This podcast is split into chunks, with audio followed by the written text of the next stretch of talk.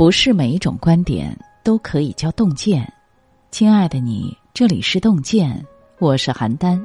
今天为大家分享的文章是脾气越好的人越没有朋友，一起来听。美国作家马克·吐温曾说，你为人像水一般软弱，他们不用费什么劲就会发现你为人没什么骨气，他们就会像对待奴隶一样对待你。跟任何人相处都不要有太好的脾气。人际关系的好坏并不在于你怎么对别人，只在于你自身的强弱。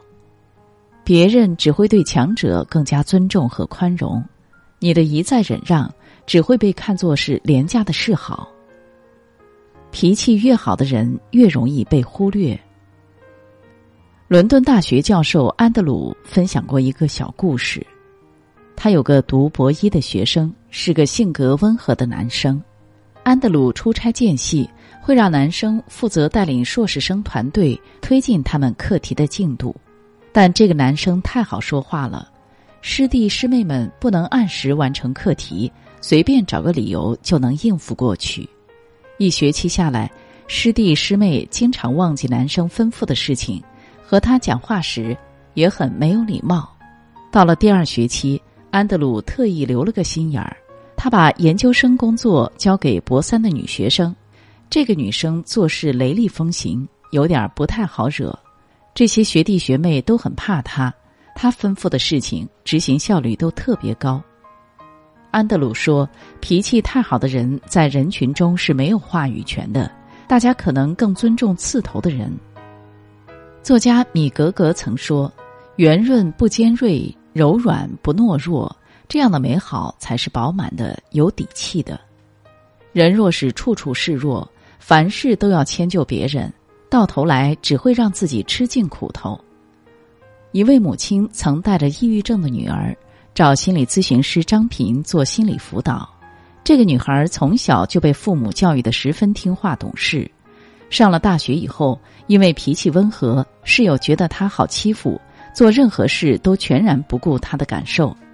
室友没了生活费会找她借钱，不还钱她也不好意思张口要。每天寝室的卫生都是她打扫，如果没有及时打扫，室友就会对她各种指责。就这样，女孩内心的情绪积压得越来越多，最终患上了严重的抑郁症。电影《动物世界》里有句台词，我不会沦为一个凶残的坏人，但也永远不会成为一个软弱的好人。永远不要毫无底线对别人好，你以为自己脾气温和，就会有更多人喜欢你。但人性的真相是，一个人习惯了别人对他好，就会觉得理所当然。看过这样一句话，别人不把你当回事，归根结底都是从你自己不把自己当回事开始的。成年人的社交规则就是，只有当你把自己当回事，别人才会把你真正当回事。太好说话的人没有真心朋友。有读者曾问作家毕淑敏，我对身边所有人都好，几乎是一视同仁，有求必应，可为什么我有困难的时候却没有一个人愿意帮我？毕淑敏回答说，一个对所有人都好的人，归根结底是源于内心的不自信，所以便会下意识地在与他人的相处中呈现出一种讨好的心态。人与人之间的相处，当你越是有着讨好他人的意识出现，越是容易被人看清。这段感悟来自毕淑敏的一段真实经历。毕淑敏大学刚毕业那会儿，到一家公司实习，公司里面有一个比他年长两岁的同事，为人和善，脸上总是带着盈盈笑意。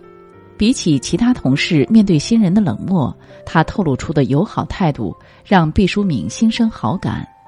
在工作中遇到事情，毕淑敏很喜欢请教他，但很快毕淑敏就发现，这样的人虽然有亲和力，却也容易被人当作软柿子。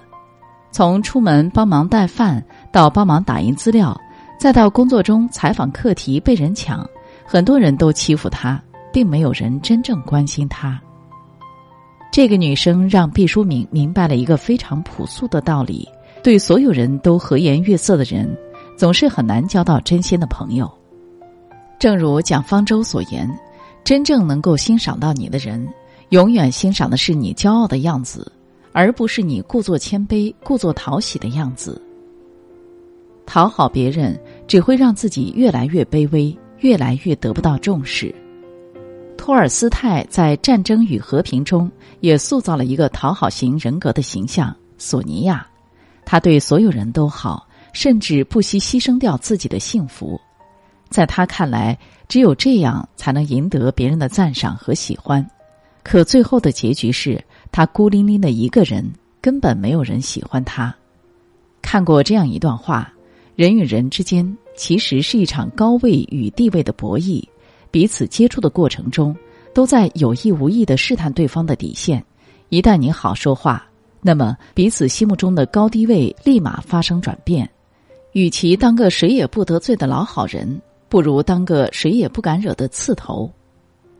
知乎上曾经有一道很有趣的问题，一个是一团和气万事都好说的人，一个是棱角分明的人，你会比较喜欢哪一个？结果大家通通回答后者。心理学家武志红也曾说过，当别人感知到你是一个不好惹的人时，你反而容易得到尊重，最后也容易收获好的关系。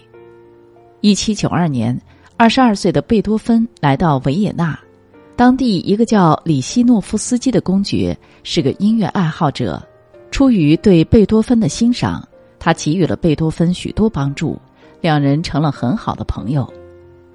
几年后，拿破仑的军队占领了维也纳，公爵邀请贝多芬前去演奏，但贝多芬非常鄙视公爵阿谀奉承的样子，他拒绝参加演出。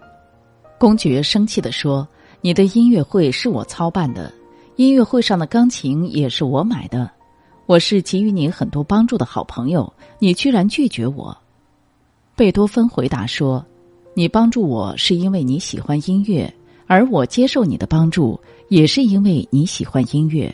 我们是音乐上的好朋友，但我不会为好朋友而出卖我的人格。”正是因为贝多芬的硬脾气，从此以后，公爵再也不敢为难他。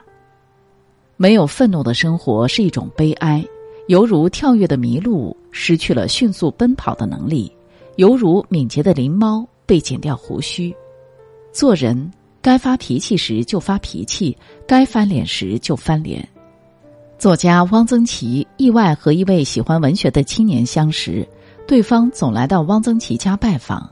汪曾祺虽然想要帮助他，但青年的稿子实在太差，被多次叨扰，汪曾祺无法忍受，不再教他写稿子，也不再让他来自己家。虽然场面难堪，但汪曾祺却收获了青年前所未有的尊重。弗洛伊德说过，任何关系，我们都要敢于用愤怒守住自己的边界。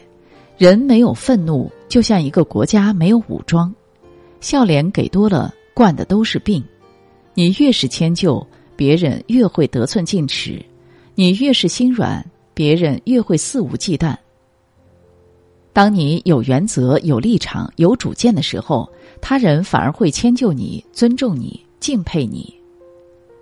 顾城在《玫瑰》这首诗中写道：“玫瑰佩戴着锐刺，并没有因此变为荆棘，它只是保卫自己的春华，不被野兽们蹂躏。”生出棱角，长出尖刺，并不是为了伤害别人，而是为了更好地保护自己。你可以不发脾气，但不能没脾气。不要轻易丢掉自己的攻击性。在这个残酷的现实社会，它是你赖以生存的根本。点个再看，与朋友们共勉。这篇文章我们就分享到这里，感谢大家的守候。如果您喜欢洞见的文章，请在文末为我们点个再看。我们相约明天，让洞见的声音伴随着您每一个夜晚。我是邯郸，我在中国重庆，祝您晚安。